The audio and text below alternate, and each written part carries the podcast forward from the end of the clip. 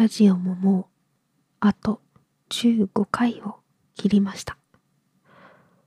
皆さんはよもやま話を第何回から聞き始めたか覚えていらっしゃいますでしょうか。私はいつ何の話をしたかとか全然覚えてないんですけど、どこからでも聞き始めて、こうして今でも聞いてくださっていることに感謝の気持ちでいっぱいです。このラジオは2020年9月22日から始まって、もう1年と半年を超えておりまして、細々と続けてきておりますが、個人的にはよくこんなにラジオ続いてきたなぁとしみじみしております。ラジオは、好きで始めたことではあるんですけど、そんなに話すのが得意ではなくて、なので皆さんのお便りやコーナーにかなり助けられて、こうして続けてこられております。こんなに続くほどたくさんのお便りをいただけていたこと、非常にありがたいなと思っております。あと少しではあるんですけれども、どうか最後まで完走できるように、ちょっとしたことでもね、お便りいただけると嬉しいなと思いますので、よろしくお願いします。それでは今週も始めていきましょう。よもやまふみののよもやま話。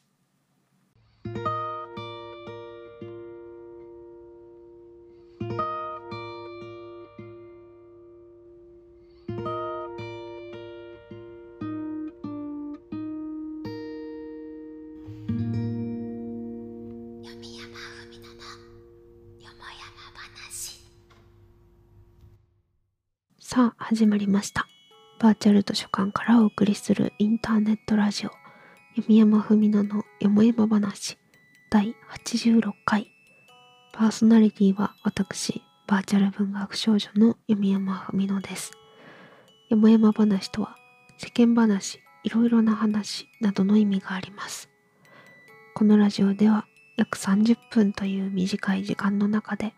リスナーの皆さんとジェットコースターのごとく幅広いお話をしつつ、癒しの時間を提供できればと思っておりますので、よろしくお願いします。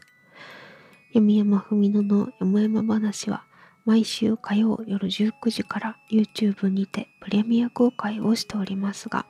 その後 Spotify 等の各種ポッドキャストでも配信されますので、ぜひチェックよろしくお願いいたします。また、私の独断ではありますが、気に入ったお便りにはノベルティとしてデジタルチェキ画像をプレゼントさせていただきますので、欲しいなって方は Twitter ID も一緒にお送りいただけると嬉しいです。というわけで、今週もお越しくださりありがとうございます。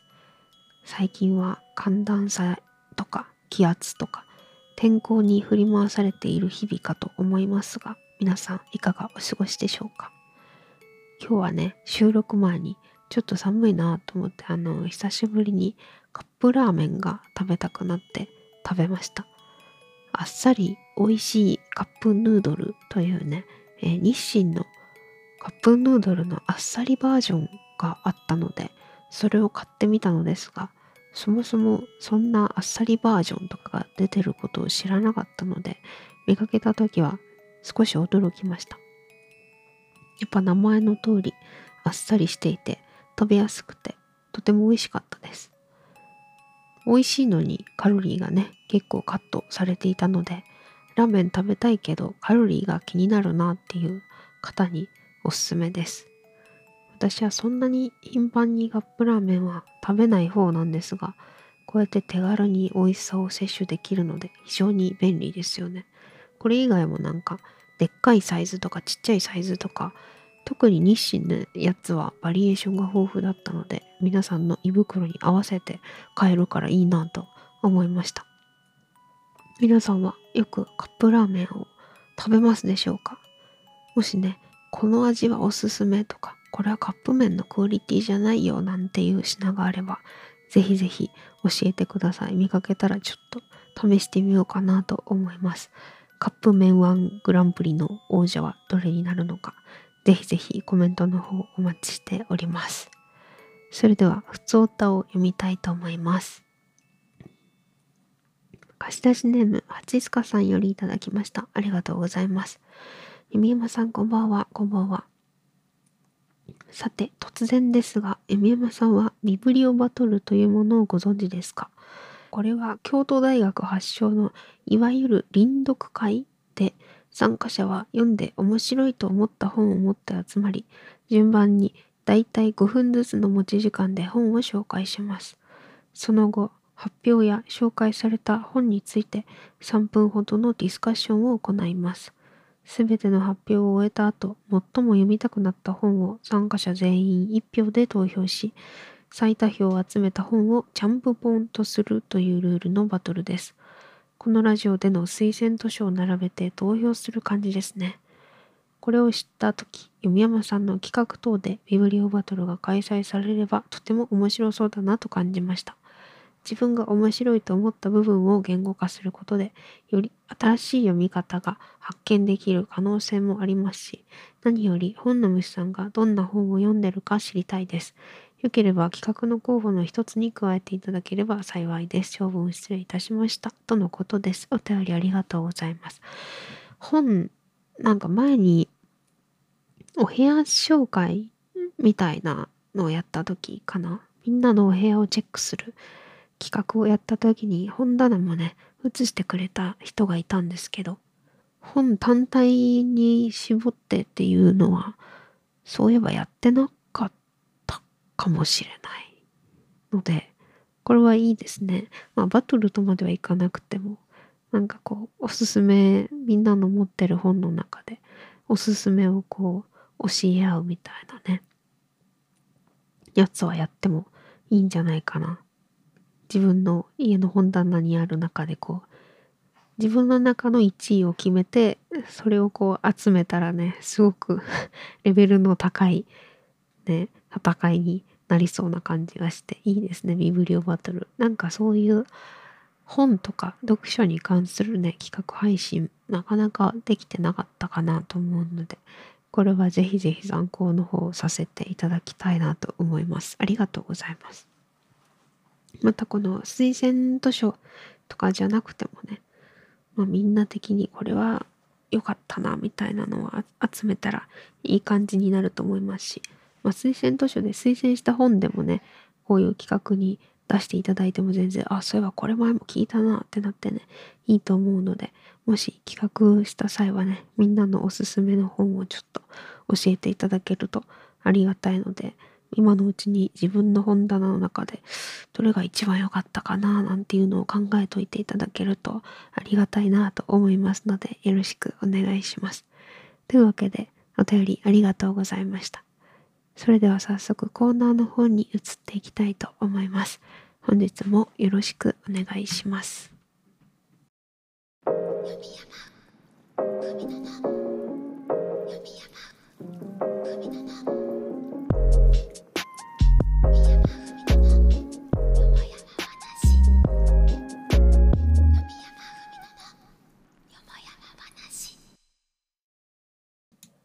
それではこちらのコーナーに行きたいと思います。嘘、本当、雑学図書館。さあ、みんな大好き雑学図書館のコーナーです。こちらはいただいた雑学が嘘か本当かをリスナーのみんなが考えるクイズコーナーとなっております。出題者とゆみやまふみのが答えを知っています。お便りには問題と答え解説をお書きください。貸し出しネームやよいさつきさんよりいただきました。ありがとうございます。ゆみやまさん、本の虫の皆さん、こんばんは。こんばんは。早速ですが問題です。皆さんはうまうまダンスというのを覚えていらっしゃいますでしょうか。一昔前にニコニコ動画や YouTube でも大流行していましたよね。懐かしいですね。そんなうまうまダンスですが、このダンスの BGM うまうまは実はとある曲の空耳から生まれたものである。うまうまダンスのうまうまは実はとある曲の空耳から生まれたものである。さてこれは嘘か本当か。シンキングタイムスタート。これはもうインターネット大好きっ子の私だったら余裕ですね。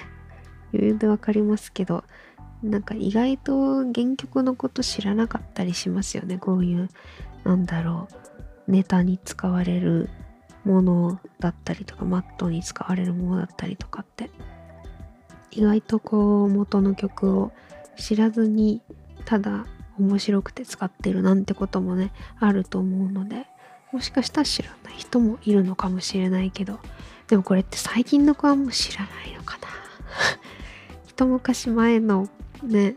インターネットオタクだったら割と誰でも知ってるもんですけど、今の子ってもう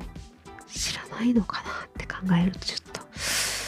ゾッとしますけれどもね。さあ皆さん、簡単なので答えてくださいねそれではそろそろね、答えの方に行きたいと思います。正解は本当、まあ空耳ですよね。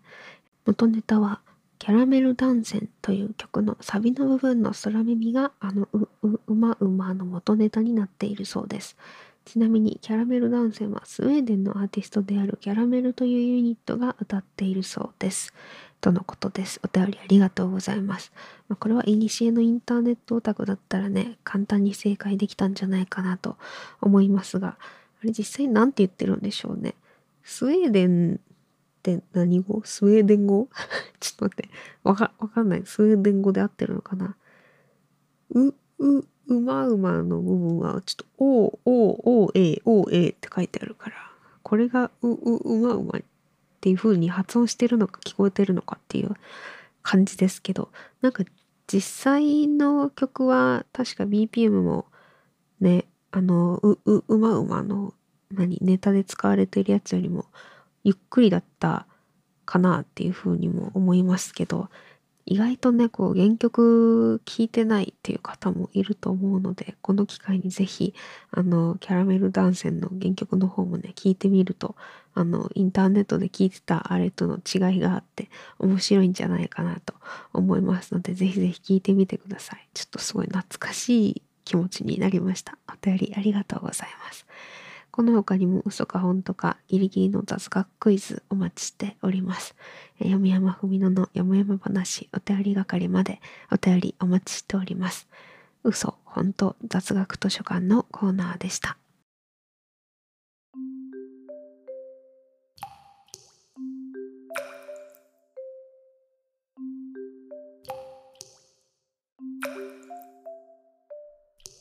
よみやまふみの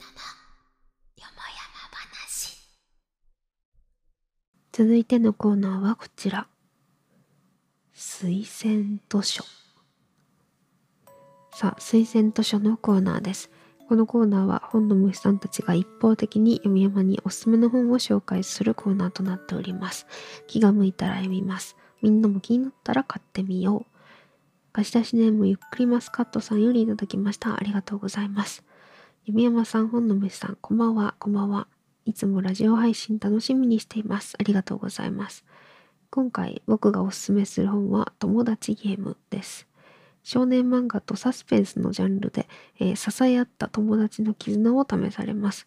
この作品を読んだ方もいると思いますが、一応あらすじについて説明します。主人公片桐雄一かなは、金より友達と幼い頃から母に教えられ、お金よりも友情を何より大事にする男子高校生になりましたが、一人暮らしをしている彼は訳あって、新聞配達や内職をしてつつましく暮らしています。ある日、クラスで集めていた修学旅行費が盗まれてしまい、そんなことある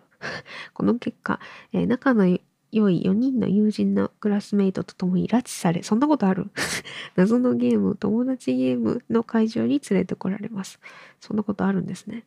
案内人の学くん曰く、5人のうち誰かが2000万円の借金をしているとのことで、盗まれた修学旅行費はゲームの参加費でした。おえ、2000万5人は誰かの莫大な借金を返済するため、1人400万の借金を背負って友達ゲームに参加することになります。このゲームは友情さえあればとても簡単なもののはずですが、悪質なルールもあって翻弄され、裏切り者が出てきて、もろくも唯一たちの友情は崩されます。歌がなんちゃらかんちゃら、この辺は多分ネタバレにもなりそうなのでね、ちょっとこの辺をこう伏せながら読んでいきますけど、そして2017年4月にはテレビドラマ化、2017年6月と9月には映画化もしました。2022年の4月にはアニメ化が決定しました。すごいね。サスペンス系や少年漫画が好きな方におすすめしたい作品です。とのことです。お便りありがとうございます。いや、私も一時期こういうのばっかり読んでる時期があって、もうそれこそ中学とか、高校上がる前とか、まあ上がってからも読んでたかなと思うんですけど、もうとにかくこう、ね、日常が崩壊して、なんだろう、疑い合い殺し合いみたいなそういうのをね読みたくなる時期っていうのはね、皆さんももしかしたら来たんじゃないかなと思いますけど、もうこれはまさにそういう話ですよね。でもすごいね、テレビドラマ化も映画化もアニメ化もしてるっていうのはなかなかすごいんじゃないですか。それこそこういう系統でいくと、なんだろうな、王様ゲームとかも結構一時期人気出たりとか、本も結構いっぱい出てましたよね。あと私はリアル鬼ごっことかもね読んでましたけど、あとはまあ有名どころで言うとライアーゲームとかにも近しいところはあるのかなと思いますけど、こう人の醜い争いってね面白いですよね面白いなと思ってずっと読んでましたけど、なんかあの頃をちょっと思い出した感じがしますね。たまにまたこういうのを読んでみると面白いかもしれないけど、なんかなんとなく展開も予想できなくもないですけど、お話によってねこう幅広い展開があると思うので、ぜひぜひたまにはこういうの読んでみてもいいんじゃないかなと思います。みんなも読んでたかな、こういうの。なんか昔こういうの読んでたなっていうのがあったら、ぜひぜひ教えてほしい。私はもうとにかくリアル鬼ごっこを読んで、王様ゲーム読んで、あと人狼ゲームの小説とかも読んでたし、人狼ゲームも結構映画化とかしてて、それの映画とかもねアマプラで見てた記憶がありますが、なんか久しぶりにちょっと読んでみたいなっていう気持ちになったので、過去にこういうの読んだことある方はね、ぜひそういえばこれ面白かったよってね教えていただけると嬉しいです。お便りありがとうございます。この他にも読み山におすすめしたい、小説、漫画、雑誌などなど何でもいいので、ある方は読み山ふみののよもやま話、お便り係までお便りお待ちしております。推薦図書のコーナーでした。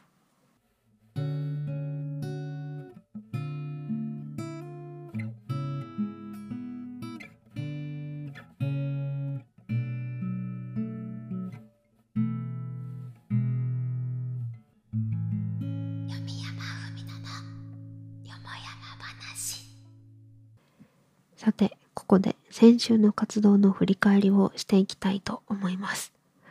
先週は、ラジオ、トラック、声なしコメント雑談、六花園お散歩 Vlog、ウィジャシャーク同時視聴などがありました。声なしコメント雑談では、キーボードのタイプ音の心地よさだったり、あと音声読み上げサイトの面白さがかなり目立った配信になりました。たまにはね、喋らず、あえてチャットだけで楽しむ配信をするのも新鮮でいいかなと思いましたが、いかがだったでしょうか。楽しんでいただけていれば幸いです。続いて先週の動画は、三重県桑名市にあります六花園さんを見学した際に、記録で撮った映像をシェアしたものでした。まあ、ちょっとね、記録で撮っただけなので結構手ぶれとかもあったんですけれどもね、まあ、そんなことは置いといて、和洋折衷でねすごく素敵なお屋敷と、あと日本庭園がありまして、なんかこういうところに住むお嬢様の気分にね一瞬だけなることができた気がします。水色のね外観、お屋敷の外観がねめちゃめちゃ可愛くて、あとはその建物の中からこう窓から見える日本庭園の美しさもねとても癒されるものだったので、お近くに来た際はぜひぜひ行ってみてほしいなと思います。そしてクレイジー映画同時視聴では、ビジャ版で遊んでたらでかい幽霊ザメを召喚しちゃって、あら大変なビジャシャーク霊界サメ対戦という映画を同時視聴しました。結構ね、ホームビデオ味のある質感でね、手ぶれだったりとか、食われた人が跡形もなくポンって消滅しちゃったりとか、ツッコミどころも多くて、なんかこれまで見てきたクレイジー映画、スイスアーミーマンとかデッド寿司とか、また種類の違ったクレイジーさを感じるものでね、これはこれで面白かったなと思います。なんか結構質感的に古い映画なのかなと思いきや、意外にもなんか制作2020年とか割と最近できた映画っぽくて、すごくびっくりしました。こういうのってね、同時視聴だからこそ楽しめる映画なんじゃないかなと思うので、まだ見てない方は同時視聴のアーカイブと一緒に見てみてほしいなと思います。というわけで先週の振り返りでした。気になる動画や配信があればぜひチェックよろしくお願いします。そして今週も楽しく活動してまいりますので、気軽に遊びに来ていただけたらなと思います。最後に今週の一冊を読んでおしまいにしたいと思います。こちらは青空文庫から一つお話を持ってきて、私が読むだけのコーナーです。今週の一冊は小川未明さんの猫です。猫のお話をたまたま見つけたので、今回はこちらを読もうと思います。のんびりと聞いていただけると幸いです。猫、小川未明。黒猫はうちの人たちが遠方へ引っ越していくときに捨てていってしまったので、その日から寝るところもなければ、また朝晩食べ物をもらうこともできませんでした。仕方なく昼間はあちらのゴミ箱をあさり、こちらのお勝手口を覗き、夜になると知らぬ家のひさしの下や物置小屋のようなところにうずくまって眠ったのであります。こうなると、今まで可愛がってくれた人々までが、そら、ドラ猫が来た、と言って、顔を出すと水をかけたり、いたずらっ子はそばを通ると小石を拾って投げたりしました。元はきれいな毛色であったのが、この頃は、どこへでも入るので汚れて、まことにみすぼらしい姿となってしまいました。それに黒猫は置いていかれた時にはもうお腹に子供があったのです。きっと情けを知らぬ主人は、子供を産むと厄介だから捨てていこうよと言って後に残したのでありましょう。かわいそうな猫はどこで自分の子供たちを産んだらいいかと迷いました。そして毎日方々を見て歩きましたが、ここなら安全と思うようなところはなかなか見つかりませんでした。人間にも油断ができなければ、犬やまた他の猫たちにも決して心を許せなかったからです。こうしてほどなく母猫になろうとする黒猫は、自分の食べ物を探すことよりもかわいい子供を産む安全な場所を見出すことに一生懸命でありました。とうとう人家から離れた森の中に良さそうなところを見つけました。そしてそこへ子供を産む用意をいたしました。やがて3匹のかわいらしい黒と白のブチ猫が生まれました。それからというもの、母猫の心配は今までのようなものではなかったのです。自分たちの隠れ場所に雨や風が吹き込んでも子猫には当てないようにして、子猫はいつも温かな母猫のお腹の下で安らかに眠っていました。日数が経つと3匹の子猫は母猫のお腹の下から這い出してコオロギやカエルなどを追いかけたのであります。母猫はじっと子猫たちの遊ぶ様子を見守っていました。もし子猫たちがあまり自分から遠ざかろうとすると、にゃーお、にゃーおと言って呼び止めました。あまり遠くへ行ってはいけない。お母さんが許すまではそんなに遠くへ行くことはなりません。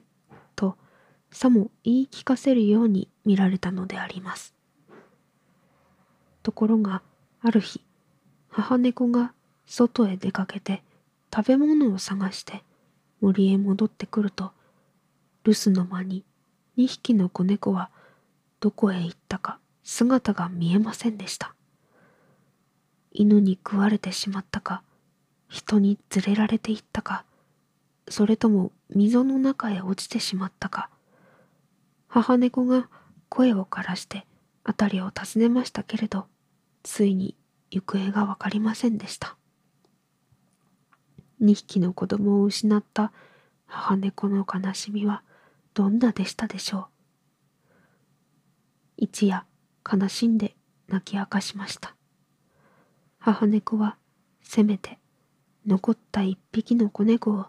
幸せにしてやりたいと思いました。こんな森の中でいつまでも暮らさせるのはかわいそうだ。やはり親切な人間のお世話にならなければならん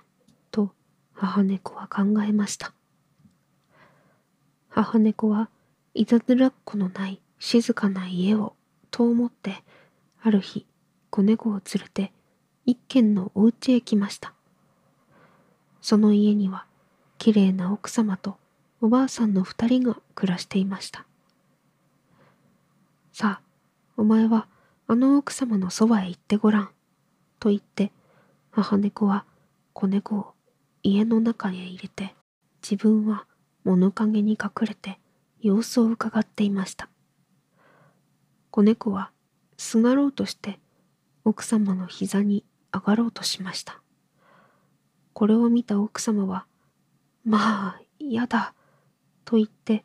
邪険に子猫を外へ放り出してしまいました。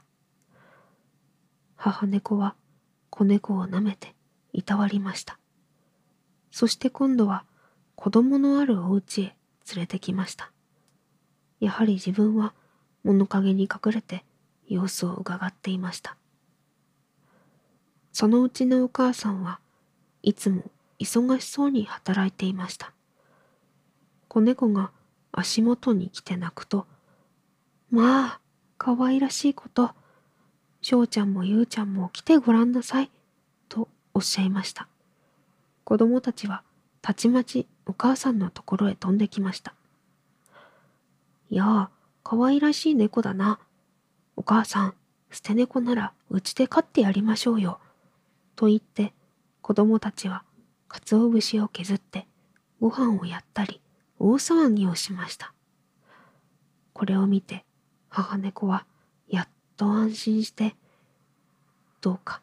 達者でいてくれるようにと祈って、自分はどこへか姿を消してしまったのであります。というお話でした。いかがだったでしょうか。まあってなるねお話で、ちょっと人間の愚かな部分もだいぶ見えましたけれどもね。いや、切ないお話でしたね。私も猫をね2匹飼ってて、まあどっちも保護猫だったんですけど、うちの猫ちゃんたちにもね、こう兄弟だったり家族だったりがね、近くにいたのかどっか行っちゃったのかわかんないけど、いたとは思うので、なんかそういうことを考えるとね、このお話はちょっと心にくるものがあるなと思いました。なかなかね、野生で生きていくのもね大変だと思うんですけどね、こうせめてうちで飼っている猫ちゃんたちは本当に大切にしてあげたいなと改めて思う、そんな作品でございました。ご清聴ありがとうございました。さて、そうこうしているうちにそろそろお別れのお時間となりました。今週も最後までお付き合いいただきありがとうございました。感想はハッシュタグ弓山ふみののよもえば話や YouTube のコメント等にてお待ちしております。それではまた次回のラジオでお会いしましょう。お相手はバーチャル図書館の文学少女こと弓山ふみのがお送りいたしました。また来週。バイバーイ。